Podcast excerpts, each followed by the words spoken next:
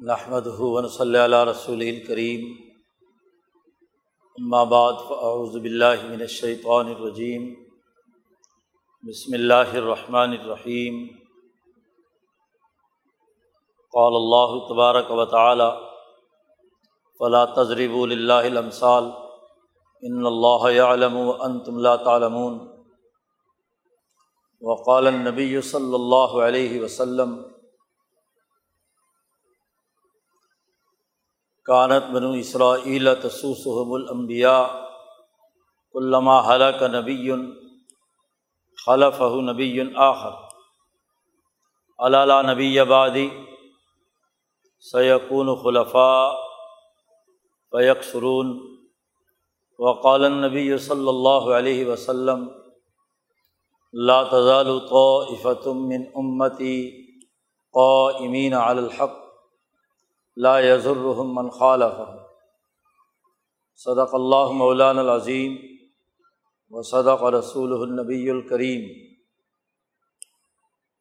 معزز دوستوں کتاب مقدس قرآن حکیم انسانی سماج کے اہم مسائل کی طرف توجہ دلاتا ہے۔ وہ اس بات پر غور و فکر کی دعوت دیتا ہے۔ کہ وہ اپنے گرد و پیش کے حالات کا صحیح تجزیہ کریں، حالات کا جائزہ لیں، شعوری طور پر چیزوں کو پرکھیں، مثالوں سے بات کا صحیح فہم اور شعور حاصل کریں اور اس کے ذریعے سے ایک سیدھا راستہ سرات مستقیم وہ اختیار کریں۔ مسلمان جماعت کو۔ اسی لیے یہ دعا سکھائی گئی کہ وہ اپنی ہر نماز کی ہر رکعت میں اللہ سے یہ دعا مانگے کہ یہ دن سرات المستقیم، کہ اللہ ہمیں سیدھا راستہ دکھا، انعام یافتہ لوگوں کا راستہ دکھا، ظالین اور مغضوب علیہم کے راستے سے ہمیں دور فرما۔ یہ دعا ہم صورت فاتحہ میں ہر رکعت میں پڑھتے ہیں، اللہ سے مانگتے ہیں۔ تو سیدھا راستہ اور مغضوب علیہم اور ظالین کا راستہ۔ ان دونوں کے درمیان فرق و امتیاز پیدا کرنا، اس کا شعور حاصل کرنا، اس حوالے سے صحیح اور سیدھی رائے قائم کرنا۔ یہ ایک مسلمان کا بنیادی فریضہ ہے۔ قرآن حکیم اسی حوالے سے مسلمان جماعتوں بلکہ کل انسانوں کو مختلف انداز اور اسلوب میں یہ بات سمجھاتا ہے کہ شعوری طور پر ہم نے سیدھے راستے کا انتخاب کیسے کرنا ہے اور گمراہ اور ظالین کے راستوں سے برات کا اعلان کیوں کر ضروری اور لازمی ہے؟ قرآن حکیم اس حوالے سے جہاں بہت سی ہدایات اور احکامات جاری کرتا ہے، وہاں قرآن حکیم کا ایک عمومی انداز اور اسلوب یہ ہے کہ باتوں کو عام فہم مثالوں کے ذریعے سے سمجھایا جاتا ہے۔ ہمیشہ مثال قاعدے اور قوانین اور ضابطوں کے سمجھنے میں بڑی مبد و معاون ہوتی ہے۔ مثالوں سے بات جلد سمجھ میں آ جاتی ہے۔ ویسے بھی امام شاہ ولی اللہ دہلوی رحمۃ اللہ علیہ کے بقول قرآن حکیم کا انداز اور اسلوب خطابی ہے کہ خطابات کے ذریعے سے، گفتگو اور بات چیت کے ذریعے سے انسانوں کو اپنی بات سمجھاتے ہیں۔ ایک ہوتا ہے، علمی اور فکری انداز میں اپنی رائے کو مسلط کرنا۔ یہ ایک قانونی انداز یا علمی انداز کہا جا سکتا ہے۔ اور ایک وہ انداز ہے جس سے انسانوں کے دلوں کو اپنی طرف مائل کر کے عام فہم انداز میں مشکل سے مشکل بات سمجھا دی جائے۔ علمی بات بہت اونچے پیرائے میں بیان کی جائے۔ تو جن لوگوں کے پاس کوئی ذہنی صلاحیت اور استعداد ہوتی ہے، ان کو تو بات سمجھ میں آ جاتی ہے۔ اصطلاحات کے تناظر میں علمی منہج کے ساتھ گفتگو اس کے لیے بہت ہی مختصر طبقہ ہوتا ہے۔ جو اپنے ذہن کو ادھر متوجہ کرتا ہے اور اس حوالے سے انہیں بات سمجھ میں آتی ہے۔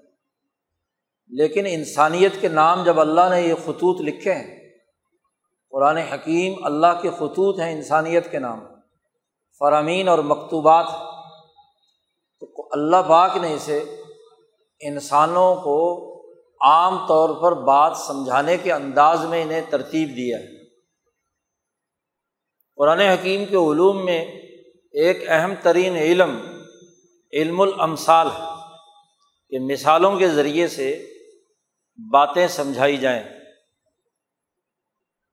اب مثالوں کا جب معاملہ آتا ہے، تو یہ انداز اور اسلوب عام طور پر ہر ایک مذہب اور دین میں، ہر ایک قوم اور ملک اور اس کی زبان میں استعمال کیا جاتا ہے۔ اللہ پاک نے یہاں یہ بات واضح کی ہے۔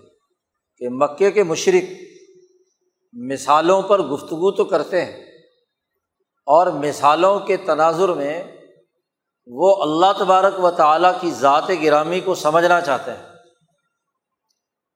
اللہ کے لیے طرح طرح کی مثالیں پیش کرتے ہیں۔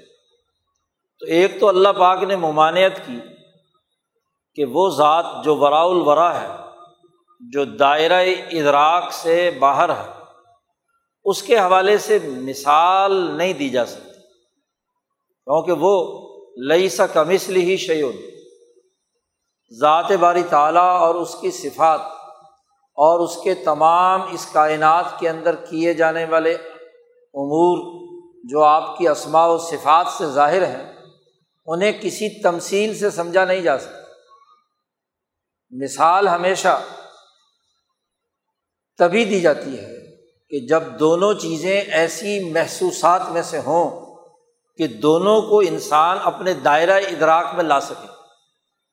ایک چیز محدود ہے، آپ کے مشاہدے، آپ کے احساسات، خواہ وہ دیکھنے سے ہو، سننے سے ہو، چکھنے سے ہو، چھونے سے ہو، ان احساسات سے آپ نے جو ادراکات کیے ہیں، تو آپ کے دائرۂ ادراک میں ایک چیز آ جائے۔ اور اسی طرح کی ایک چیز دوسری جگہ پر، دوسری چیز ہو، وہ بھی آپ کے دائرۂ ادراک میں آئے اور دونوں میں کچھ مماثلت موجود ہو، تو وہاں ہم مثال سے بات سمجھا سکتے ہیں۔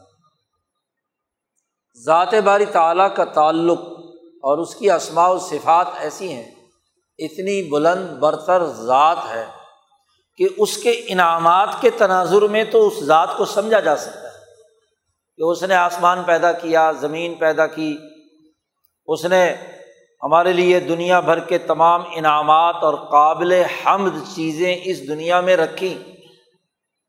تمہارے لیے آسمان مسخر کیا، زمین مسخر کی، اللہ پاک اس کی بہت ساری ہاں جی تسخیرات سے متعلق امور بیان کرتا ہے۔ سورج، چاند، ستارے، پانی، کھانا، پینا، اٹھنا، بیٹھنا، رہنا، سونا، جاگنا، وغیرہ وغیرہ۔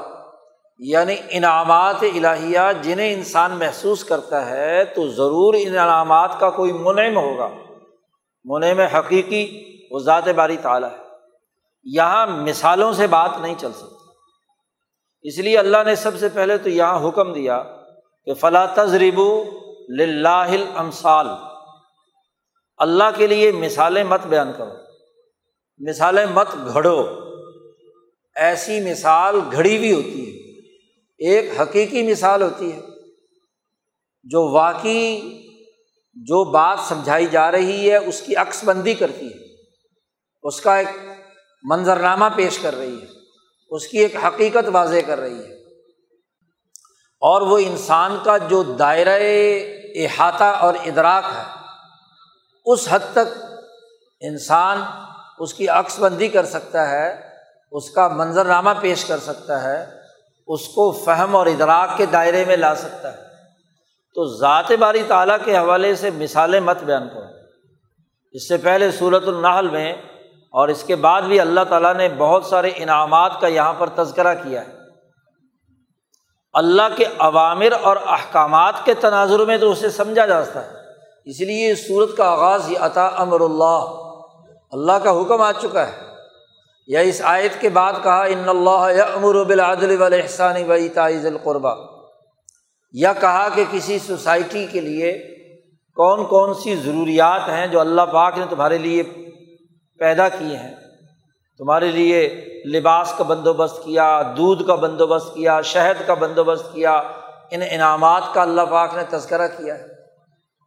تو ایک بات تو بڑی واضح طور پر بتلا دی کہ اللہ کے لیے مثالیں اپنی طرف سے مت گھڑو۔ وجہ کیا ہے؟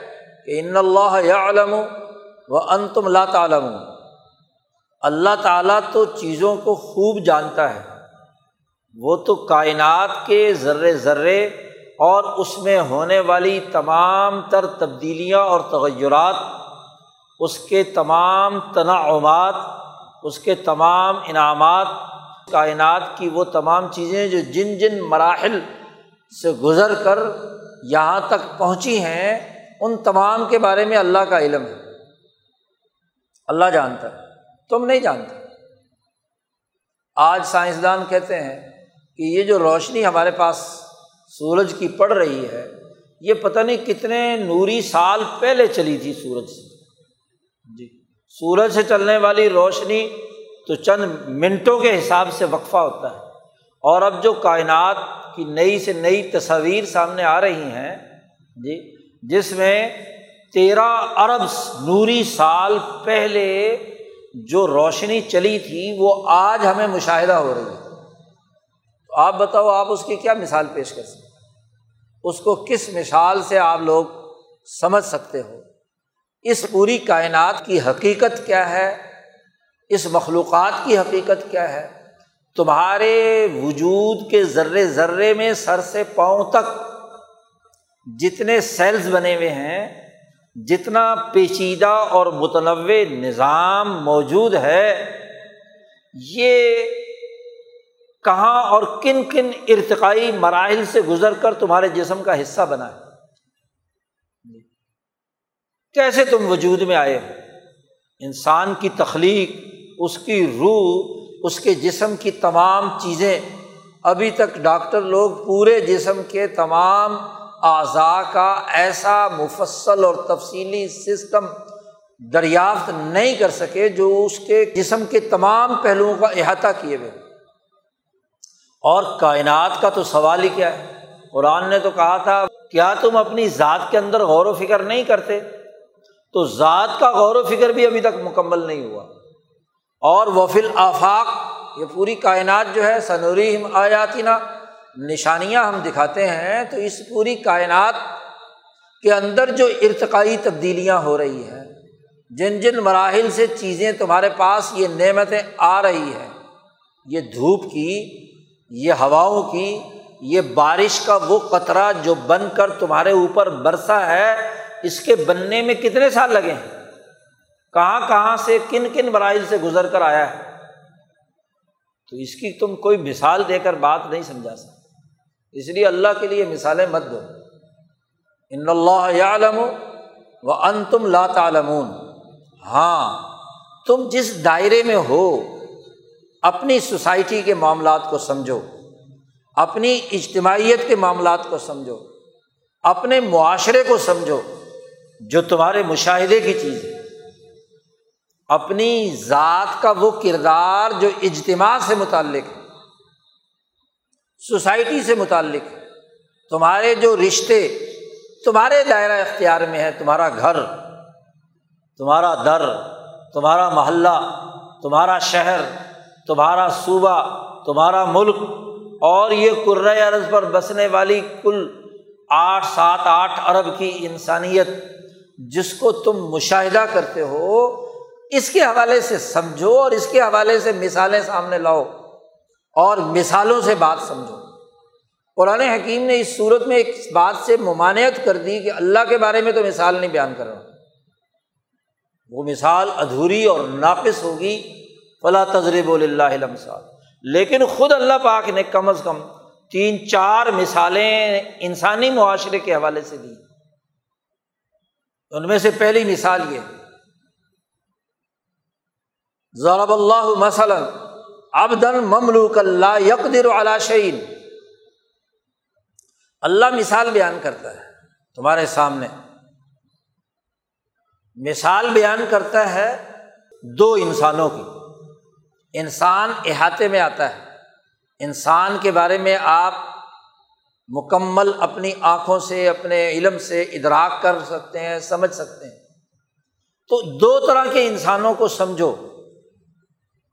ایک وہ ہے جو غلام ہے اور مملوک ہے، کسی دوسرے کا غلام کسی دوسرے کی ملکیت میں ہے یعنی وہ ایسی اشیا میں سے ہے، اجناس میں سے ہے، وہ ایسا گڈز ہے جو کسی دوسرے کے اشارے پر، کسی دوسرے کے فائدے اور نفے کے لیے کردار ادا کرتا آبدن بھی کافی تھا۔ لیکن آبدن کے ساتھ صفت بیان کی مملوکن جو مالک نہیں ہے، مملوک ہے، دوسرے کا غلام ہے، دوسرے کے تابے ہے۔ لا یقدر والا شعین مزید وضاحت کر دی۔ دو باتیں بیان کی آبدن مملوکن لا یقدر والا شعین ایسا غلام ہے، ایسا بندہ ہے جو کسی کی ملکیت بھی ہے اور ملکیت کے ساتھ ساتھ لا یقدر والا شعین کسی بھی چیز پر کوئی طاقت اور قدرت نہیں رکھتا۔ یعنی دو باتیں واضح کر دی کہ مملوک جو ہے، ملکیت، یہ سیاسی طاقت ہوتی ہے۔ مالک کو کسی شے پر وہ اختیار حاصل ہوتا ہے کہ وہ ایک جگہ سے اٹھا کر دوسری جگہ رکھ دے، جیسے چاہے اس کا استعمال کرے۔ اور دوسرا، اہم ترین بات اس کے بارے میں یہ کہی کہ لا یقدر والا شعین کوئی قدرت نہیں رکھتا۔ اپنی معیشت، اپنے ہاں جی اجتماعی معاملات کے حوالے سے کسی بھی قسم کی اسے قدرت حاصل نہیں، اس کی ڈوریاں کسی دوسرے کے ہاتھ میں ہیں۔ وہ دوسرے کا غلام ہے۔ اس کی ملکیت بھی دوسرے کی اور اس کی معیشت کی طاقت اور قدرت بھی دوسرے کی۔ تو اللہ نے کہا کہ ایک طرف وہ آدمی ہے۔ اللہ مثال بیان کرتا ہے تمہاری سوسائٹی کی۔ تم اپنی سوسائٹی میں جائزہ لو۔ ایک طرف ایک آدمی غلام ہے، مملوک ہے، دوسرے کا مال ہے اور خود کوئی قدرت نہیں رکھتا، کوئی طاقت اور قوت نہیں رکھتا۔ کسی فیصلے میں، کسی کھانے میں، کسی پینے میں، کسی پہننے میں، کسی سسٹم بنانے اور چلانے میں کوئی طاقت نہیں رکھتا۔ اور اللہ پاک نے کہا، دوسری طرف ایک اور بندہ ہے کہ ومر رزق نہ ہو رزق ہم نے جسے رزق دیا ہے، ایک طرف دوسرا انسان، کہ ہم نے اسے رزق دیا ہے۔ ایسا رزق کہ وہ اس رزق کو اپنی آزاد مرضی سے وہ اسے خرچ کرتا ہے خفیہ طور پر بھی اور کھلے طور پر بھی۔ ایک تو یہ کہ اس کے پاس مال ہے، خود وہ مالک ہے، مملوک نہیں۔ اور دوسرا، اس مال پر اس کا یہ اختیار ہے کہ وہ اسے جیسے چاہے مرضی خرچ کرے۔ کسی کو بتائے بغیر چپکے سے دے۔ اور خواہ کسی کو سب کے سامنے کھلے طور پر پیسے دے، انعامات دے، خرچ کرے۔ پھر اس کے اندر صلاحیت یہ ہے کہ وہ انفاق کرتا ہے، خرچ کرتا ہے دوسروں کی ضروریات کے لیے، دوسروں کے فائدے کے لیے۔ نہ یہ کہ اپنا خرچہ دوسرے سے مانگے۔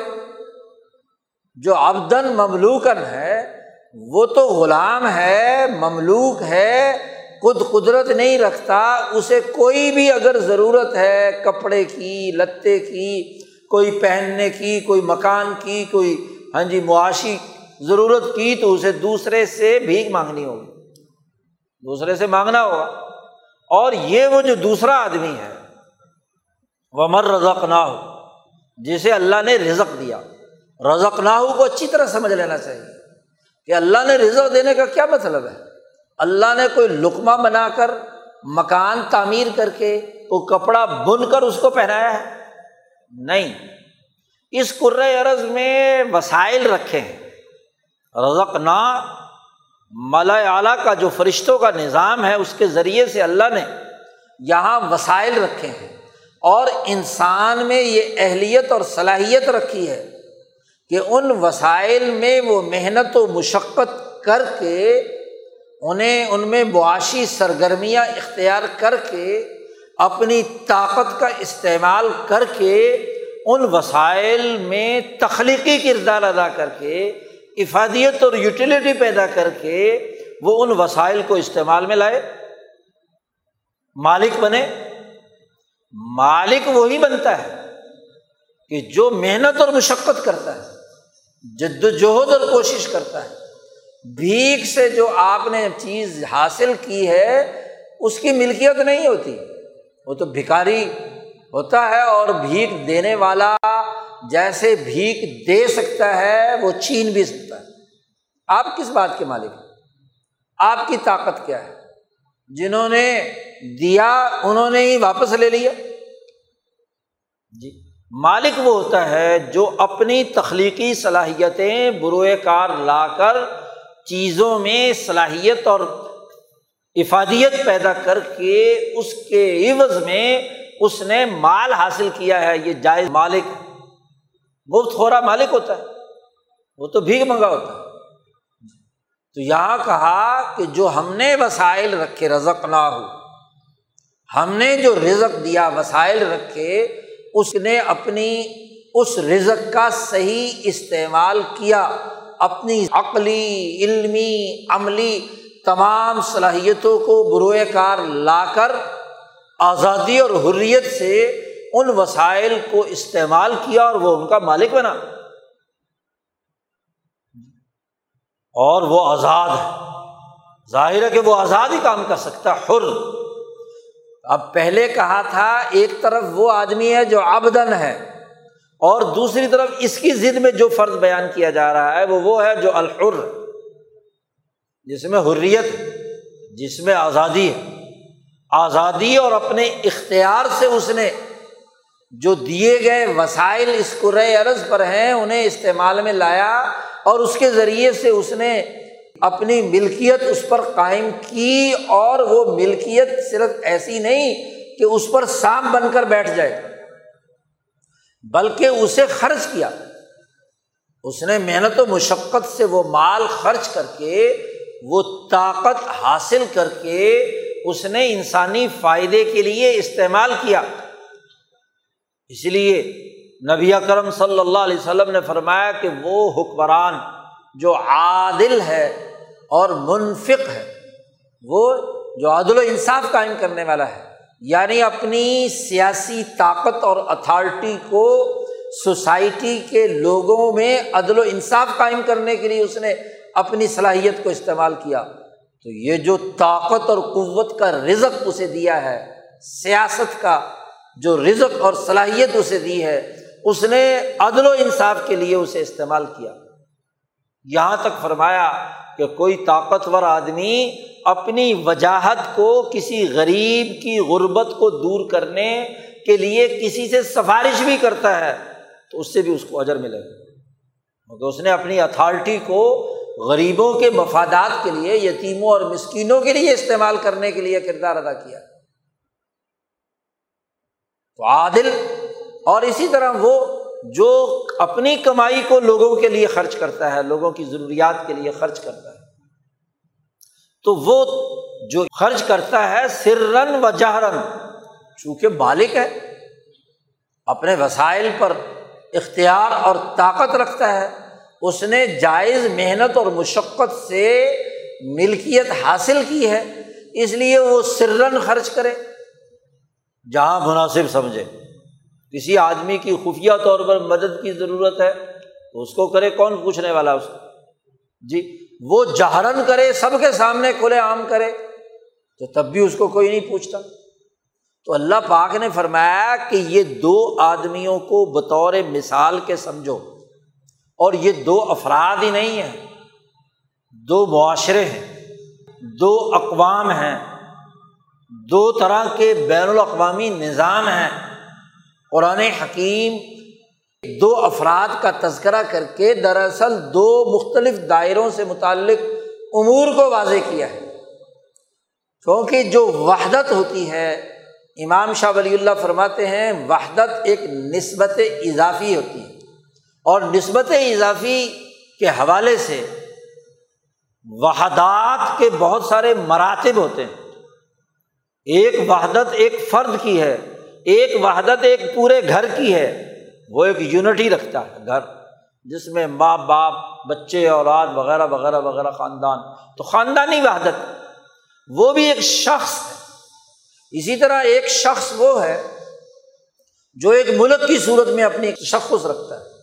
اس لیے شاہ صاحب نے مدینہ کی تعریف کرتے ہوئے کہا ہے کہ مدینہ عمارتوں اور بلڈنگوں کا نام نہیں ہے۔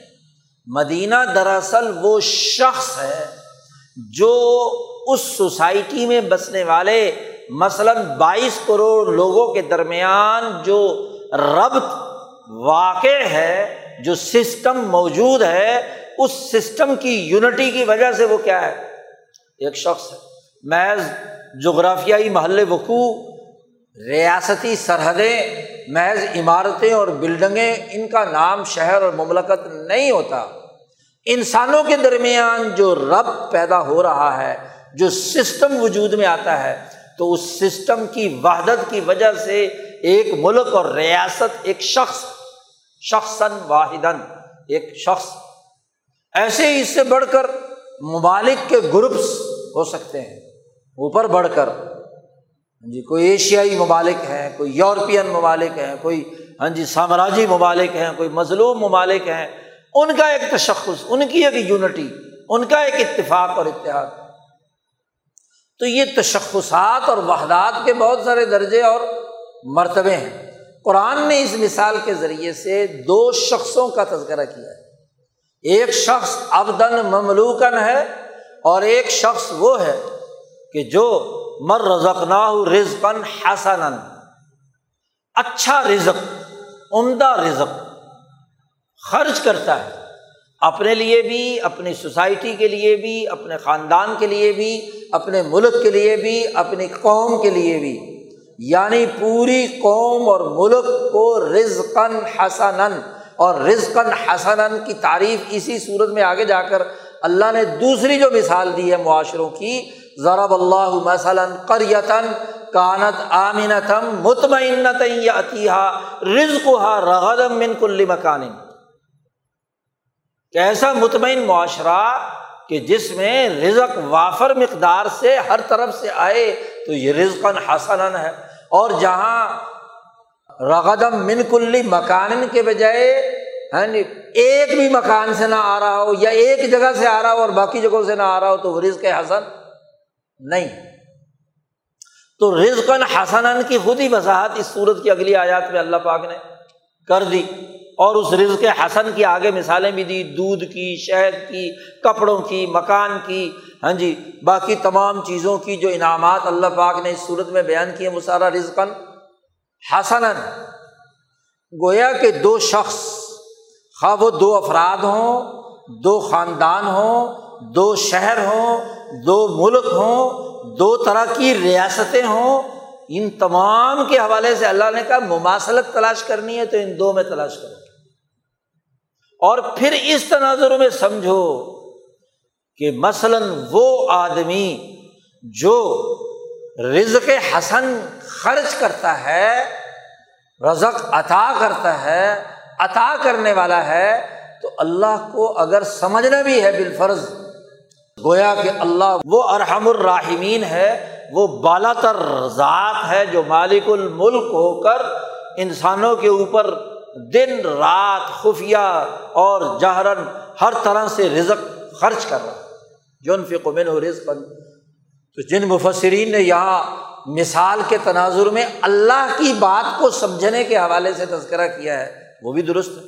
اور جن مفسرین نے یہاں ظالم اور عادل کی تشریح کی ہے کہ ابدن مملوکن میں ایک ایسا ظالم جو ظلم کا علائے کار یا کافر جو ایک بت کا غلام ہے یا ایک طاقت کا غلام ہے، اس کو بیان کیا ابد الملوکن میں۔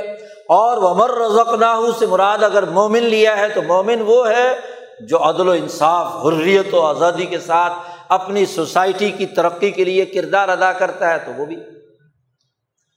خالق و مخلوق ہو یا مومن اور کافر ہو یا ظالم اور مظلوم ہو وغیرہ وغیرہ، تمام کے تمام دائرے اس کے اندر داخل ہیں، ظالم اور عادل۔ ہو چونکہ قرآن حکیم کی آیات اصول کلیہ بیان کرتی ہیں، مفاہیم کلیہ کی وضاحت کرتی ہیں۔ تو یہ آیت مبارکہ دو طرح کے منظرنامے دکھا رہی ہیں۔ اور اسی تناظر میں غور و فکر کی دعوت دی۔ کہا، اللہ کی بات سمجھنی ہے تو اس تناظر میں سمجھی جا سکتی ایک سچے پکے مومن کو سمجھنا ہے تو اس تناظر میں سمجھنا۔ ہے پھر اللہ پاک نے اسی مثال کو اگلی ایک اور مثال دے کر اس کے بعد کی آیت میں واضح کیا کہ دو افراد ایک طرف۔ ضرب اللہ مسل رجلین احد اب کم ایک وہ ہے جو گونگا ہے، بولتا نہیں۔ جی۔ اور اس کی حالت یہ ہے کہ وہ جدھر بھی توجہ کرتا ہے، جدھر بھی توجہ کرتا ہے، اینما یوجہ ہو لا یاتی بھی خیر جدھر متوجہ ہو جائے تو کوئی خیر کی بات اس سے نہیں نکلتی۔ گھاٹے کا ہی سودا کرتا ہے۔ جدھر بھی جاتا ہے اور وہ ہوا کل مولا ہو اور وہ ایسا ہے جو اپنے ہاں جی جو مولا ہے، اپنے آکا ہے ان کے اوپر بھی بوجھ بنا ہوا ہے۔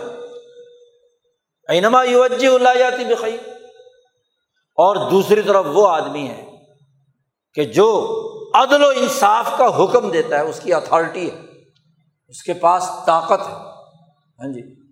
عدل و انصاف کا نظام قائم کرتا ہے اپنی آزادی اور حریت کے ساتھ۔ تو ان دونوں مثالوں کے تناظر میں اللہ پاک کہتے ہیں کہ موازنہ کرنا ہے، مواصلت کرنی ہے، تجزیہ کرنا ہے، شعوری طور پر اپنی رائے قائم کرنی ہے، تو ان دو حوالوں سے اپنے پیش نظر رکھو۔ تجزیہ کرو گرد و پیش کا۔ خود اپنی ذات کا، اگر افراد کی بات ہے، خاندانوں کا، تو خاندانوں کی بات ہے۔ اور اگر سوسائٹی کا، تو سوسائٹی کی بات ہے۔ اب یہ آیات قرآن حکیم میں چودہ سو سال پہلے اللہ نے نازل کر کے مسلمان جماعت سے کہا ہے کہ شعوری طور پر اپنے اپنے معاشروں کا جائزہ لو۔ آج بھی یہ آیات قرآن کا حصہ ہے یا منسوخ ہو گئی۔ قرآن کا حصہ ہے اور آج بھی ہمیں یہ غور و فکر کی دعوت دیتی ہے کہ آپ اپنی سوسائٹی کا جائزہ لو، اپنے معاشرے کا جائزہ لو کیا یہ ابدن مملوکن ہے یا وہ ہے جو رزق حسن اور عدل و انصاف کے لیے کام کرنے والا ہے؟ ایک آزاد ملک۔ دیکھنے کی بات یہ ہے، سوسائٹی کے تجزیے کے لیے قرآن حکیم نے یہ بات واضح کی ہے۔ تو ہم دیکھتے ہیں کہ آج ہماری حالت کیا ہے؟ جو پچھلے چھ مہینوں سے تو مزید آیا ہو گئی۔ لیکن آج ہماری حالت کیا ہے کہ پچھلے پچہتر سالوں سے آپ کا ملک، آپ کی ریاست، آپ کی سوسائٹی، آپ کی اجتماعیت، ان دونوں میں سے کس مقام پر کھڑی ہے؟ جائزہ لو ایک مسلمان کا، قرآن پڑھنے والے کا، ایمان لانے والے کا، اللہ اور اس کے رسول سے تعلق رکھنے والے کا فریضہ یہ آیت بطور عبرت کے ذہن کو عبور کر کے سوسائٹی کے تجزیے کی طرف لے جانے کے حوالے سے دعوت دے رہی ہے کہ آپ حقائق کی روشنی میں پچھلے سو سال کا، دو سو سال کا، تین سو سال کا تجزیہ کرو کہ آپ کس جگہ پر کھڑے ہیں۔ کیا ابدن مملوکن لا یقدر شعین ہے؟ دونوں کالموں میں سے آپ کس جگہ پر کھڑے؟ اور اس کے مطالعے کے لیے تاریخ، تاریخی حقائق اپنے جغرافیائی نوعیت، اپنی آبادی اور اپنی سوسائٹی میں بسنے والے انسانوں کی حالت، حقائق کی بنیاد پر اس کا تجزیہ کرنا ہے۔ مذہب شدہ تاریخ کی بنیاد پر نہیں۔ غلامانہ ذہنیت کی بنیاد پر لکھی ہوئی تاریخ غلامانہ سیاست غلامانہ معیشت غلامی کی سوچ کے ساتھ اس کا مطالعہ نہیں۔ قرآن دعوت غور و فکر دیتا ہے کہ وہ یہ سوچے، ایک مسلمان، اس خطے میں بسنے والا انسان، اس ملک پاکستان میں بسنے والا انسان کہ دیکھے کہ ہم ان دو کالموں میں سے کدھر ہیں۔ کیا گونگے؟ اور اینما یوجہ الایاتی بخیر کی فہرست میں شامل ہے یا وہ جو آزادی اور حریت کے ساتھ اپنا عدل و انصاف کا نظام قائم کرنے والے ہیں۔ میاں امر بالعدل وہ اعلیٰ سواتم مستقیم۔ وہ بالکل سیدھے راستے پر ہو۔ اس کا حقائق کے تناظر میں جائزہ لینا یہ شعوری فریضہ ہے۔ یہ آیت واضح طور پر اسی کو معزت کہتے ہیں، اسی کو عبرت کہتے ہیں۔ عبرت کا لفظی مطلب ہی یہ ہے کہ ذہن ایک مثال اور ایک واقعے سے اس واقعے کا مشاہدہ کر کے ذہن عبور کرے اور وہ اس سوسائٹی اور معاشرے کا تجزیہ کر کے اس کی حقیقت معلوم کرے۔ مثالوں سے یہی ہوتا ہے۔ مثال کے ذریعے سے انسان قانون سمجھتا ہے۔ آپ کوئی قانون بیان کرتے ہیں، کوئی قاعدہ بیان کرتے ہیں، کوئی ریاضی کا اصول بیان کرتے ہیں اور پھر اس کو مثال سے مثلاً سمجھاتے ہیں۔ تو مثال فی ذاتی ہی مقصد نہیں ہوتی۔ مثال کے ذریعے سے وہ اصول اور ضابطہ اور وہ قانون سمجھایا جاتا ہے جس سے انسان کا ذہن کھلتا ہے، عبرت حاصل کرتا ہے۔ معزت حاصل کرتا ہے۔ نصیحت کسے کہتے ہیں؟ معزت اور نصیحت بھی یہی ہوتی ہے کہ جس کے ذریعے سے انسان اپنی کمزوریوں کا ادراک کرتا ہے۔ ناسا کا مطلب اپنے پھٹے ہوئے کپڑے کو سینا، اپنی کمزوریوں کو سمجھنا، اپنی قرار واقعی حیثیت کو سمجھ کر اسے رفو کرنا، اس حالت کو بدلنے کی جد وجہد اور کوشش کرنا۔ تو یہ بنیادی فریضہ ہے۔ اب ہم اگر پورے ڈھائی تین سو سال کی تاریخ اٹھا کر دیکھیں تو ہماری حالت اس آیت کے تناظر میں ابدن مملوکن لا یقدر علی شعین اب غلام ہے دو سو سال براہ راست آپ پر غلامی مسلط رہی۔ عبد بھی تھے، مملوک بھی تھے اور لا یقدر علی شعین کوئی طاقت اور قدرت نہیں رکھتے تھے۔ آپ کا آقا آپ کے بارے میں فیصلہ کرتا تھا۔ غلامی کی حالت میں تھے۔ لا یقدر والا شعی آپ اب کم بھی تھے، گونگے بھی تھے۔ دوسری مثال۔ ایسی حالت میں کہ اینما یوجہ لا جاتی بھی خیر جدھر توجہ آپ کرتے تھے، کوئی خیر اور بھلائی کی بات ہی نہیں تھی، شر ہی شر تھا، قتل عام تھا، انسانیت کی جانوں کو خطرہ لائق تھا، خوف تھا پھوک افلاس، لاکھوں انسان غلامی کے دو سو سالہ زمانے میں قتل ہوئے۔ اور اس زمانے میں ان آیات کے تناظر میں امبیا علیہم السلام کے سچے وارثین علمائے ربانیین نے اپنا گنگا پن توڑا۔ جی۔ آزادی اور حریت کا علم بلند کیا۔ آزادی کے لیے کردار ادا کیا۔ حریت کی تحریک برپا کی۔ اپنے اندر وہ سیاسی قدرت اور طاقت پیدا کی کہ جس کے ذریعے سے اس ملک کو آزادی حاصل ہوئی۔ آزادی کے لیے کردار ادا کیا۔ مملوک نہیں، بلکہ اس خطے میں جرت اور دلیری کے ساتھ حریت پسندوں نے فریڈم فائٹرز نے زندہ رہ کر اپنی آزادی اور حریت کی حفاظت کی اور اس بات سے انکار کر دیا کہ ہم مملوک ہیں، ہم تو مالک ہیں۔ ہمارا ملک، ہماری دھرتی، ہماری ریاست، ہماری عزت، ہمارے وسائل، ہماری شراخت امام شاہ ولی اللہ دہلوی سے لے کر امام انقلاب مولانا عبید اللہ سندھی تک حریت پسندوں کی ایک پوری تاریخ ہے، جنہوں نے نہ تو منہ میں گھونگیاں ڈالی کہ وہ اب کم رہیں۔ کیونکہ قرآن نے کہا تھا میں مرو بالعدل اس گونگے کے مقابلے میں وہ بندہ ہے جو عدل و انصاف کا نعرۂ مستانہ بلند کرتا ہے۔ اس کا حکم دیتا ہے۔ عدل کے لیے کردار ادا کرتا ہے۔ اس کے لیے جد وجہد اور کوشش کرتا ہے۔ تو وہ گونگا بن کر کیوں رہے؟ وہ آبدن مملوکن بن کر کیوں رہے؟ وہ اس بات کے لیے جدوجہد اور کوشش کرے کہ اس خطے کے جو وسائل اللہ نے ہمیں دیے ہیں رزق نہ ہو اللہ فرماتے ہم نے جو رزق دیا اس کو، تو وہ اس رزق کو اپنے اپنی سوسائٹی کے لیے خرچ کرنے کا نظام بنانے کی جد وجہد اور کوشش کرے۔ نہیں کہ کوئی دوسرا لوٹ کر لے جائے یہاں کے وسائل۔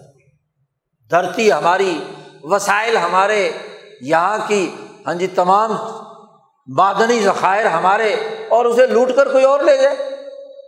اس کے خلاف آزادی اور حریت کی جنگ لڑی۔ اس مثال کے تناظر میں اور ایسی جماعت وجود میں لائی گئی، جو اسی صورت میں اللہ پاک نے کہا ہے کہ تمام امتوں اور قوموں میں ہم نے امبیا بھیجے۔ حریت پسند ہے۔ ولاقت باسنا فی کل امت رسول ابود اللہ وج تنب الطاحت انہوں نے تاحت کا مقابلہ کیا۔ اللہ کی غلامی کی دعوت دی۔ انسانوں کی غلامی سے نکالنے کے لیے جد وجہد اور کوشش کی۔ تو یہ مثال تقاضا کرتی ہے اس حریت پسندی کا جو اس صورت کا بنیادی موضوع ہے۔ اس لیے شروع میں فرما دیا تھا، امر اللہ فلاں تستا جلو اللہ کا حکم غلبہ اور عدل و انصاف کا آیا چاہتا ہے۔ عدل و انصاف کا حکم۔ جو اسی صورت میں اللہ نے دیا، ان اللہ یا امر بلادل بلسانی و اتا عز القربہ یہ غالب ہوا چاہتا ہے۔ کیونکہ جماعت بن گئی، حریت پسندوں کی، مومنین کی، صحابہ کی الاظم جماعت جو رسول اللہ صلی اللہ علیہ وسلم کی قیادت میں وجود میں آ چکی ہے، وہ کبھی بھی غلامی تسلیم کرنے کے لیے تیار نہیں ہے۔ بلال حبشی، جسے لوگ ابدن مملوکن سمجھتے تھے، آج وہ عمر رزق رزقن حسن والا فرد ہے۔ بلال، دونوں ہاتھوں سے مال انسانیت کے فائدے کے لیے خرچ کرتا ہے۔ وہ مالک ہے، وہ سید ہے، وہ مولا ہے، وہ غلام نہیں۔ ہے یہ وہ حریت پسندی کا شعور اس صورت نے دیا۔ اور اسی اساس پر، صحابہ کے اسی طرز فکر و عمل پر، یہاں کے حریت پسندوں نے دو سو سال آزادی کی جنگ لڑی۔ آزادی جی کے لیے کردار ادا کیا۔ عزل و انصاف کے لیے جد وجہد اور کوشش کی۔ اور جب اس خطے کی آزادی کا مرحلہ آیا، تو ماشاء اللہ وہ لوگ جو ذہنی طور پر ابدن مملوکن تھے، جن کے منہ میں گھونگیاں پڑی ہوئی تھی، اب کم، لا یقدر والا شعی اینما یوجہ الایات بخیر۔ کوئی صلاحیت، کوئی استعداد آج پچہتر سال ہو گئے۔ آپ دیکھیے کہ ان پچہتر سالوں کی تمام لیڈرشپ اے ٹو زیڈ اول سے آخر تک، اس کی حالت کیا ہے؟ تجزیہ کرو، یہ کوئی دعویٰ نہیں ہے۔ حقائق موجود ہیں۔ آج آپ کی سیاسی حالت، معاشی حالت، وہ خود اس بات کا منہ بولتا ثبوت ہے۔ کہ اس پچہتر سالہ زمانے میں آپ ابدن مملوکن ہیں۔ غلام، دوسروں، ایسے غلام ہیں کہ لا یقدر علی شعین ایک معمولی سی چیز پر بھی تمہاری قدرت نہیں ہے۔ تمہارا آئین، تمہارا دستور، تمہارا اسلام، تمہاری سیاست، تمہاری معیشت، تمہارا انتظام تمہارا دفاع، تمہاری عدالت، تمہاری ریاست۔ لا یقدر والا شعین کس نے کیا کرنا ہے؟ مالک اور آقا تمہیں حکم دیتا ہے کہ یہ تم نے کرنا ہے۔ خدا کا خوف کھاؤ، پچہتر سال میں وہ علاقہ جو زراعت کے حوالے سے خود کفیل تھا، بلکہ پوری انڈیا کی گندم۔ ہندوستان کی گندم کے لیے کفالت کرتا تھا۔ وہ اپنے زرعی پیداوار کے لیے دوسروں کا محتاج ہے کہ دالیں، سبزیاں، کھانے پینے کا آئل اسے باہر سے منگانا تیل دار اجناس آپ کے یہاں ہو سکتی ہیں۔ زراعت کا بیڑا غرق کر کے ایسی زرعی پالیسیاں آپ پر مسلط کی گئی جو آپ کی اپنی بنائی ہوئی نہیں تھی، آپ کے آقا کی بنائی ہوئی یہاں کے ان مملوکوں کے ذریعے سے، جو اس پوری تاریخ میں پچہتر سال میں جتنے وزرائے زراعت آئے ہیں، جتنی زرعی پالیسیاں بنی ہیں، اس پر ایک تھیسس لکھا جا سکتا ہے۔ ان تمام زرعی پالیسیوں کا مجموعی نتیجہ یہ ہے کہ وہ ملک جس کو اللہ نے رزق نہ ہو رزقن حسن وسائل دیے تھے، سونا اگلتی ہوئی زمین دی تھی، پانچ دریا جس میں بہتے تھے، پانی کی قلت نہیں، آب و ہوا اس کے موجود، ترقی یافتہ اور خوشحال، گرم اور سرد ہر طرح کے موسم موجود، وہاں وہ زری بھیگ مانگتا ہے چھوٹے چھوٹے افریقی ملکوں سے۔ تیل منگواتا ہے غیر ترقی یافتہ جزیروں سے، جو آج اپنی اس کی وجہ سے ہی ترقی یافتہ بنے گے کہ تمہاری، اور اس کے لیے ایل سی نہیں آج کھل رہی ڈپٹی گورنر اسٹیٹ بینک کہتا ہے کہ جی ہم اب ایل سی نہیں کھول سکتے، پابندی ہے۔ آپ باہر سے کچھ نہیں منگا سکتے۔ ملک کی زراعت تباہ کر دی پچہتر سالوں میں۔ اور باہر سے آپ کوئی چیز منگوا نہیں سکتے کیونکہ ڈالر نہیں ہے آپ کے پاس۔ خدا کا خوف ہو کہ ملک میں آئل اور گیس کے ذخائر موجود، ان کی تلاش کے کام پر رکاوٹ، کیونکہ آپ مملوک ہیں۔ ابدن مملوکن آپ وہ نہیں نکال سکتے۔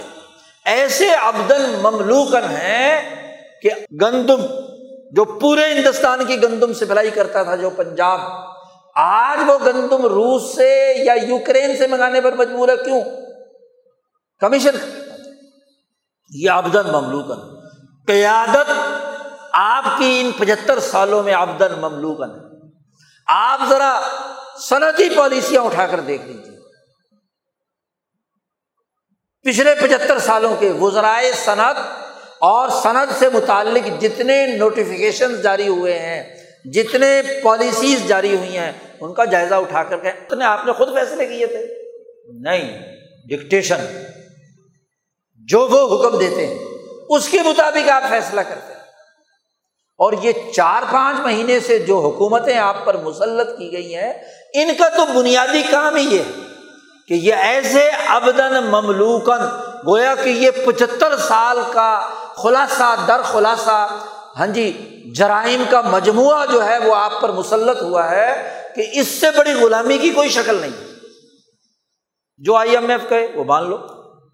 یہی وہ ظالم تھے جنہوں نے آج سے تیس سال پہلے برطانیہ میں بنائی جانے والی کارپوریٹ کلچر کی بنیاد پر عالمی سرمایہ داری نظام کے فروغ کے جو فیصلے ہوئے تھے، انہیں مسلط کیا تھا نواز شریف۔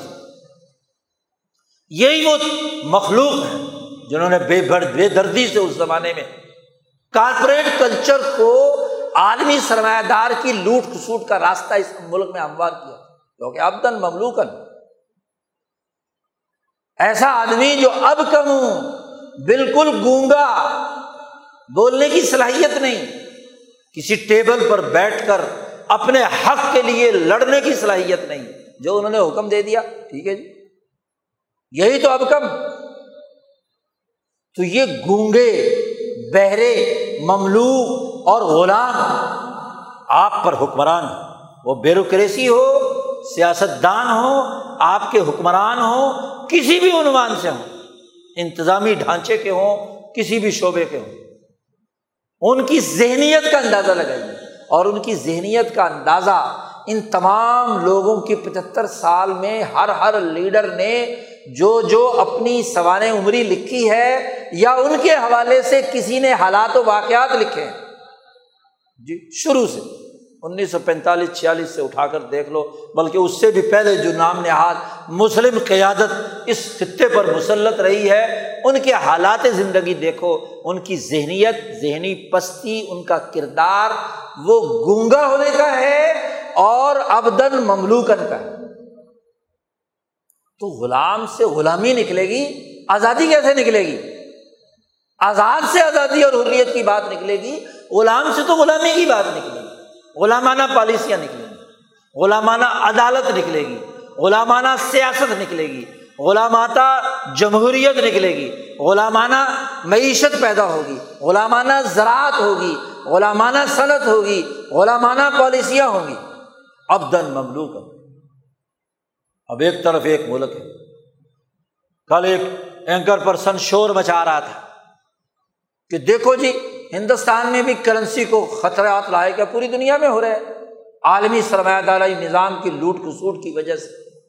تو وہ پاکستان کا اینکر پرسن ہے۔ ٹی وی پر بیٹھا شور مچا رہا ہے کہ دیکھو جی پاکستان اور ہندوستان کا موازنہ کرو۔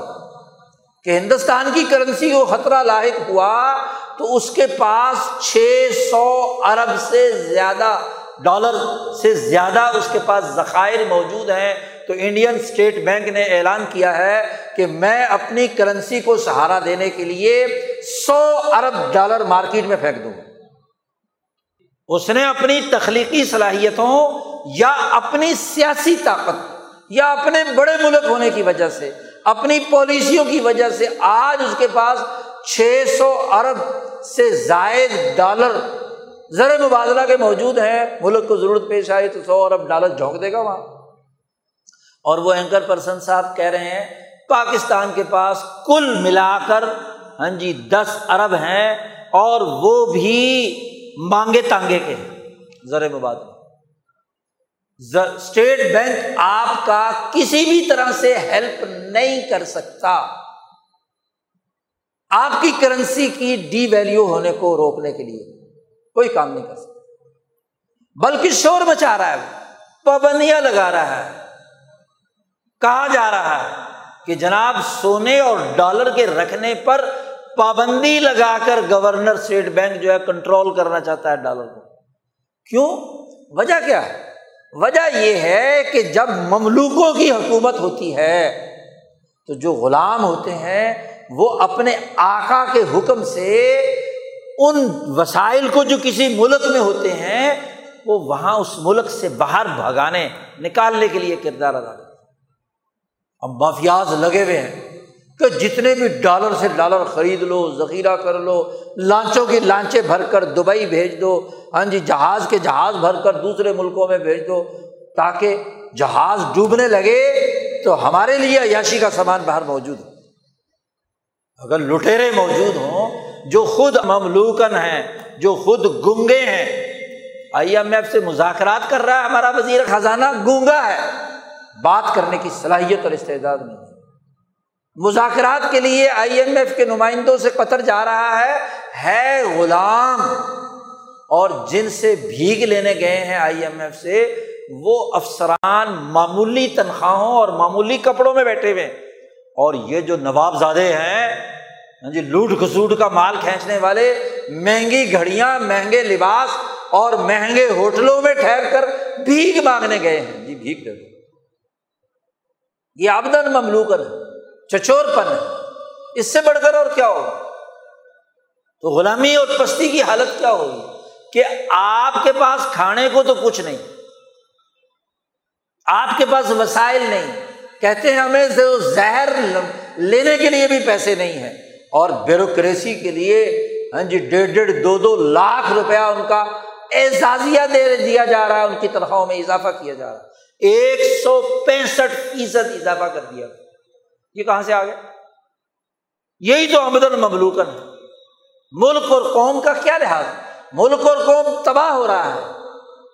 کرنسی گر رہی ہے۔ معیشت تباہ ہے۔ کوئی تخلیقی کام نہیں ہو رہا، کوئی ایکسپورٹ نہیں ہو رہی۔ اور ابدن مملوکن تین غلام ماڈل ٹاؤن میں بیٹھ کر کاکے لگا رہے ہیں۔ مرنے کا انتظار کر رہے ہیں۔ یہ قوم کب مر رہی ہے؟ کب کیا ہے؟ یہاں سے لوٹ کسوٹ کا ہمارا سلسلہ جو ہے وہ کتنا اور کیسے جاری رہے گا؟ تو ابدن مملوکن قرآن کہتا ہے یہ لفظ اپنے دماغ میں چسپاں کر لو۔ ایک مسلمان کیونکہ اللہ نے مثال دی ہے، ضرب اللہ مثلاً، اور اللہ کی دیوی مثال ایک مسلمان کے دماغ میں چپک جانی چاہیے۔ کہ کون ہے جو ابدن مملوکن کی ذہنیت رکھتا ہے؟ کون ہے جو اب کم ہے، گونگا ہے؟ بات کرنے کے لیے تیار نہیں ہے۔ ایسی حالت ہے کہ ائی نما یوجی لا یاتی بھی خیر چین بھیک مانگنے گئے، انہوں نے بھی نہیں دی۔ سعودی عرب گئے، انہوں نے نہیں دی۔ آئی ایم ایف کے پاس کاسا گدائی لیے کھڑے میں وہ بھی ابھی تک نہیں دے رہے۔ الٹا شرط لگا دی آئی ایم ایف پرسوں کہ جی سعودی عرب اگر پیسے دے گا تو پھر ہم دیکھیں گے، پھر بھی دیکھیں گے۔ سعودی عرب کہتا ہے، آئی ایم ایف دے گا تو پھر ہم دیں گے۔ تو آئی نما یوجی ہو قرآن نے کیسا نقشہ کھینچا؟ بالکل واضح۔ کوئی اپنی ذاتی بات ہماری نہیں ہے، قرآن کے جملے ہیں۔ ان جملوں کو اپنے دماغ میں پیوست کر لو اور اس تناظر میں یہاں کی حکومتوں یہااں کے معاشرے، یہاں کی سوسائٹی کو چلانے والے فیصلہ سازوں کی حالت کو دیکھو کہ ائی نما یوجہ ہو لا یا اتی بخیر۔ قرآن نے کہا کہ کیا ایسا گونگا ایسا مملوک، ایسا غلام اور وہ جو عدل و انصاف کا حکم دیتا ہے، جو آزادی اور حریت کے ساتھ مال خرچ کرتا ہے حل یستوی؟ ہوا، کیا یہ دونوں برابر ہو سکتے؟ ہیں قرآن نے سوال کیا۔ مثالیں دے کر، دو مثالیں بتلا کر قرآن نے سوال کیا ہے، ذرا بتاؤ تم عقلی طور پر، علمی طور پر، عملی طور پر کیا یہ دونوں برابر ہو سکتے ہیں؟ سوال کے اندر ہی بات پوشیدہ ہوتی ہے۔ جس کا جواب بڑا واضح اور دو ٹوک ہے۔ قرآن ان کے جواب نہیں دیتا۔ سوچنے کے لیے دماغوں میں سوال چھوڑ دیتا ہے کہ دو منظر نامے دیکھو، دو افراد، دو معاشروں، دو ملکوں اور دو قوموں کو دیکھو اور پھر خود ہی تجزیہ کرو کہ حل یستوی ہوا۔ کیا یہ برابر ہیں؟ نہیں برابر تو آج ہماری حالت یہی ہے۔ کہ یا امر بالعدل والا دائرہ ہی ختم ہو گیا۔ عدل و انصاف کا حکم دینے والا۔ آزادی اور حریت کے ساتھ اپنے معاشی وسائل کی تخلیق اور اپنی قوم میں انفاق خرچ کرنے کا عمل سرے سے خرچ ہو گیا۔ انفاق کے بجائے ذخیرہ اندوزی، لوٹ کھسوٹ، ملکی وسائل قرضے لیں گے اور یہاں کی اشرافیہ انہیں یہاں پر خرچ کرنے کے بجائے کہاں جا کر خرچ کرتی ہے؟ برطانیہ میں۔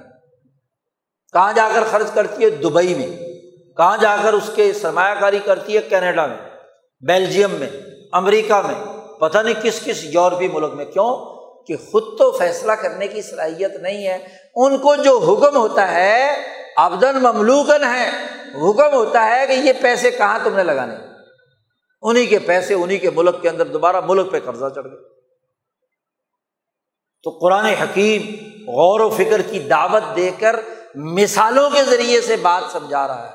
اور پھر اسی مثال کی تکمیل قرآن حکیم نے اس تیسری آیت میں اسی صورت میں آگے جا کر کر دی کہ ایک امن والی سوسائٹی ہے، ایک معاشی خوشحال سوسائٹی ہے، اور ایک وہ ہے جو لباس الجوعی بالخوفی بھوک والی اور خوف والی سوسائٹی ہے۔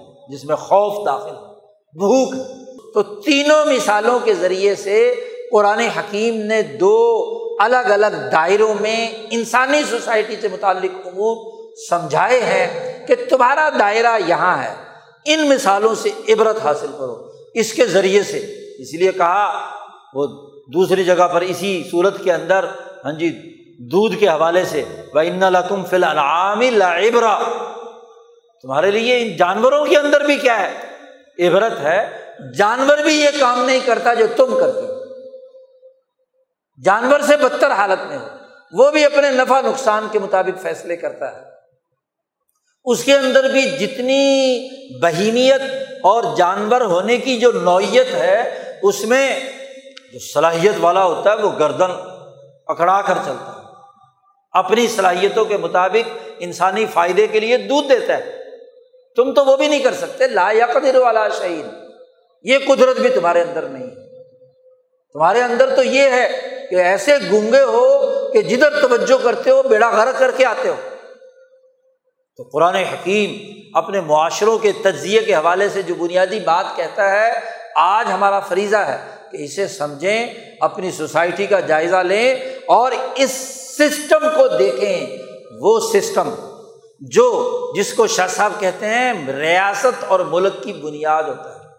ایک ملک کا تشخص اس کا نظام ہوتا ہے۔ وہ ربط ہوتا ہے۔ وہ جو شخص واحد ہے۔ تو یہ سسٹم غلامانہ ہے یا آزادانہ ہے؟ یہ سسٹم گونگا ہے یا بولتا ہے؟ یہ ظالمانہ ہے یا عادلانہ ہے؟ تو اس شخص کا جائزہ لیجیے آج اس تناظر میں ہمارے دماغوں میں مخمسہ پیدا کیا جاتا ہے کہ جی جمہوریت خراب ہے، پارلیمنٹ خراب ہے، عدلیہ خراب ہے، فلانا خراب ہے، فلانا خراب ہے، افراد کی بحث نہیں۔ ایک پارٹی خراب ہے، دوسری پارٹی صحیح ہے۔ ایک انصاف کا لمبردار ہے اور ایک ظلم کا لمبردار ہے۔ پارٹیاں وارٹیاں کچھ نہیں۔ بات ہے اس سسٹم کی، اس شخص واحد کی، اس ربط واحد کی، جس کی احساس پر آپ کی ریاست ایک تشخص رکھتی ہے۔ یہ دھرتی قدیم زمانے سے چلی آ رہی، یہاں دریا بھی بہتے ہیں، یہاں آب و ہوا بھی ہے، یہاں کے درخت بھی ہیں، یہاں کی زمین بھی ہے۔ پہلے یہ کہیں آریائی زمانوں میں ایک اور شناخت رکھتی تھی اور اس کے بعد کے زمانوں میں اور شناخت رکھتی تھی۔ پھر پورے ہندوستان کا حصہ تھا، پھر ایک پورے پنجاب کی اپنی ایک تشخص تھا یا پورے سندھ اور خیبر پختونخوا کا اپنا تشخص تھا۔ آج انیس سو سینتالیس کے بعد اس کا نام پاکستان تو کیا نام کے بدلنے سے کچھ ہو جاتا ہے؟ نہیں۔ بات ہے اس سسٹم کی جو اس زمانے کے افراد کے تمام بائیس کروڑ لوگوں کے رشتوں کو کنٹرول کر رہا ان کے عدالتی فیصلے کر رہا ان کے سیاسی فیصلے کر رہا ہے۔ ان کے معاشی فیصلے کر رہا ہے۔ اب جب یہ سسٹم کی خرابی سسٹم گوگا ہوگا۔ سسٹم ایسا ہوگا کہ جو جدھر بھی رخ کرے تو کوئی خیر کا فائدہ نہ آئے۔ سسٹم غلام ہوگا تو اس میں کوئی صدر پاکستان بن جائے، کوئی وزیر اعظم پاکستان بن جائے، کوئی وزیر اعلیٰ بن جائے، کوئی کیا ہے، عدلیہ کی کرسی پر بیٹھ جائے، کوئی کسی معیشت کی کرسی پر بیٹھ جائے، وہ گونگا ہی ہوگا۔ وہ مملوک ہی ہوگا۔ بڑے سے بڑے مولانا بیٹھ جائے، بڑے سے بڑا کوئی انجینئر بیٹھ جائے، بڑے سے بڑا سیاست دان بیٹھ جائے، بڑے سے بڑا کوئی بھی بیٹھ جائے، سسٹم جب مملوک ہے، سسٹم جب غلام ہے، سسٹم جب گونگا ہے، تو وہ گونگا پن، وہ مملوکیت، وہ غلامی ہر شعبے اور ہر ادارے اور ہر فرد پر مسلط ہو تو آج یہ بھی سمجھنا ہے۔ کہ افراد اور پارٹیوں کی بات نہیں، اداروں کی بات نہیں۔ اس سسٹم کی بات ہے جو یہ تمام ادارے مل کر چلا رہے ہیں۔ یہ تمام پارٹیاں مل کر چلا رہی ہیں۔ کوئی عیب نہیں سمجھتے کہ اپنے اپنے اراکین اسمبلی کو خریدا جائے کروڑوں میں۔ کوئی عیب نہیں سمجھتے۔ دونوں طرف کی پارٹیاں عیب نہیں سمجھتی۔ آج وہ سب سے بڑے انصاف کے علمبردار دو ہزار اٹھارہ میں انہیں کا جہاز پورے پاکستان میں گھومتا رہا نا۔ پیسوں سے خرید کر کیا ہے ووٹ پورے کیے گئے۔ سسٹم ہے نا۔ اس سسٹم میں جو بھی گھسے گا، چاہے وہ کوئی بھی ہو، کسی بھی پارٹی کا ہو، وہی کام کرے گا۔ جسٹس منیر سے لے کر آج تک کے تمام ججز جو ہیں، وہ اس سسٹم کے تابے ہیں۔ بے بسی سے پاکستان کا ایک چیف جسٹس کہتا ہے کہ ہم تو اس سسٹم اور قانون کے مطابق انصاف فراہم کرنے کے پابند ہیں، ہم مطلق انصاف فراہم نہیں کر سکتے۔ اس کا کیا خیال؟ جی۔ تو اس سے معلوم ہوا کہ وہ جو رجولن قرآن نے یہاں کہا اور جو ابدن مملوکن کہا، یہ جب سوسائٹی کے تناظر میں آئے گا تو یہ نظامن مملوکن۔ یہ رجولن ایسا آدمی جو گنگا اور بہرا، تو سسٹم ہے۔ تو جب تک یہ نہیں سمجھیں گے اور اس مغالطے میں مبتلا رہیں گے کہ پارٹیوں کی تبدیلی سے، افراد کی تبدیلی سے، آنے جانے والوں کے تغیر و تبدل سے یہ گنگا پن ختم ہو جائے گا۔ بولنا شروع ہو جائیں گے۔ اور اگر کوئی بولنے لگا بھی ہے، تو کس کے اشارے سے؟ اس کو جتنی اجازت ہے اتنا ہی بولتا ہے۔ اس سے زیادہ نہیں بولتا۔ اس سے زیادہ بولے تو فوراً منہ پہ ہاتھ رکھ دیتا ہے۔ نہیں نہیں، اس سے آگے کی بات نہیں کر وہی جو پچھلے چار مہینے سے جس نے اپنا چپ کا روزہ توڑا تھا اور بول رہا تھا، اب کہتا ہے، یہ تو ایک حقیقت ہے۔ اس حقیقت کا سامنا کرنا پڑے گا۔ اس کے خلاف بات نہیں ہونی چاہیے کیونکہ ہمارا، ہمارے ملک کا ادارہ ہے۔ تو اب ہاں جی بولتی، بند ہو گئی۔ تو بات یہ ہے کہ وہ سسٹم جو بنیادی طور پر گونگا ہے، وہ لوگوں کو گونگا بناتا ہے، ان کی آزادی سلب کرتا ہے۔ ان کو حقائق اور شعور سے آگاہ نہیں ہونے دینا چاہتا۔ جو سسٹم مملوک ہے، جو غلام ہے، جو کوئی بھی طاقت اور قدرت خود نہیں رکھتا، وہ دوسروں کا تابع ہے۔ امریکی ڈالر کو چھینک آتی ہے تو تمہارے روپئے کو چھینک آ جاتی ہے۔ تمہارا اپنا اختیار کیا؟ جی۔ ذرا سا عالمی مارکیٹ میں تھوڑا سا ہلچل ہو تو تمہاری اسٹاک بھی مارکیٹ گر جاتی ہے۔ تمہاری تو اپنی کیا حالت؟ کوئی قدرت نہیں۔ تم تو تابے ہو اس عالمگیر نظام کے۔ کیونکہ تم نے اپنے آپ کو اس کا غلام بنایا ہے اور جن جن ملکوں نے اس عالمی نظام سے چھٹکارا حاصل کر کے آزادی اور حریت کی بنیاد پر اپنے ملکوں کی اور قوموں کی شناخت پیدا کی ہے، انقلابات برپا کر کے۔ اپنے سسٹم بہتر بنا کر، اپنی طاقت اور قوت پیدا کر کے جنہوں نے اپنا گنگا پن ختم کیا، جنہوں نے کیا ہے، عدل و انصاف کی جدوجہد اور کوشش کی، وہ آج میدان میں سامنے کھڑے ہیں۔ جی خواب مذہب ان کا کوئی بھی کیوں نہ ہو، عقیدہ کچھ بھی کیوں نہ ہو۔ وہ اپنی طاقت کے بلبوتے پر آج اسی طرح اپنی شناخت قائم رکھے ہوئے ہیں، اس لیے کہ وہ غلام تھوڑا ہی ہے کہ امریکہ کا مسئلہ ہو تو وہ مسئلہ اپنا سمجھنا شروع کر دے۔ ان کا اپنا مسئلہ اپنا مسئلہ ہو۔ وہ آزادی کے ساتھ خود فیصلے کریں گے۔ قدرت رکھتے ہیں وہ۔ وہ گونگے نہیں ہیں، بولتے ہیں۔ اب تو ایشیا کے وہ ممالک بھی یورپ میں بیٹھ کر بولنے لگے۔ کہ یورپ کو اس ذہنیت سے باہر نکلنا ہوگا کہ ان کا مسئلہ ساری دنیا کا مسئلہ ہے۔ ہمارا مسئلہ اپنا، تمہارا مسئلہ اپنا۔ وہ بھی بولنے لگے ہیں اور آپ کا وزیر خارجہ وہ رنگ لڑیاں منانے کے لیے دنیا بھر کے جہاز، دنیا میں جہاز لیے پھرتا ہے۔ کبھی کہیں کبھی کہیں کہیں۔ گونگا ہے نا؟ اسے یہاں بولنے کا سلیقہ نہیں ہے۔ وہ دنیا میں بین الاقوامی سطح پر جا کر کیا بولے گا؟ اس کی تو بولتی یہاں بند ہے۔ اب کم ہے تو قرآن حکیم ان آیات کے تناظر میں جو پیغام دینا چاہتا ہے، ایک مسلمان کی ذمہ داری ہے کہ اس پیغام کو سمجھے، اپنی سوسائٹی کا تجزیہ کرے اور حقائق کے تناظر میں صحیح اور درست رائے قائم کرے۔ اللہ تعالیٰ ہمیں قرآن حکیم سمجھنے اور اس کے مطابق عمل کرنے کی توفیق عطا فرمائے۔ وہ آخر الداوانہ الحمد للہ رب العالمین۔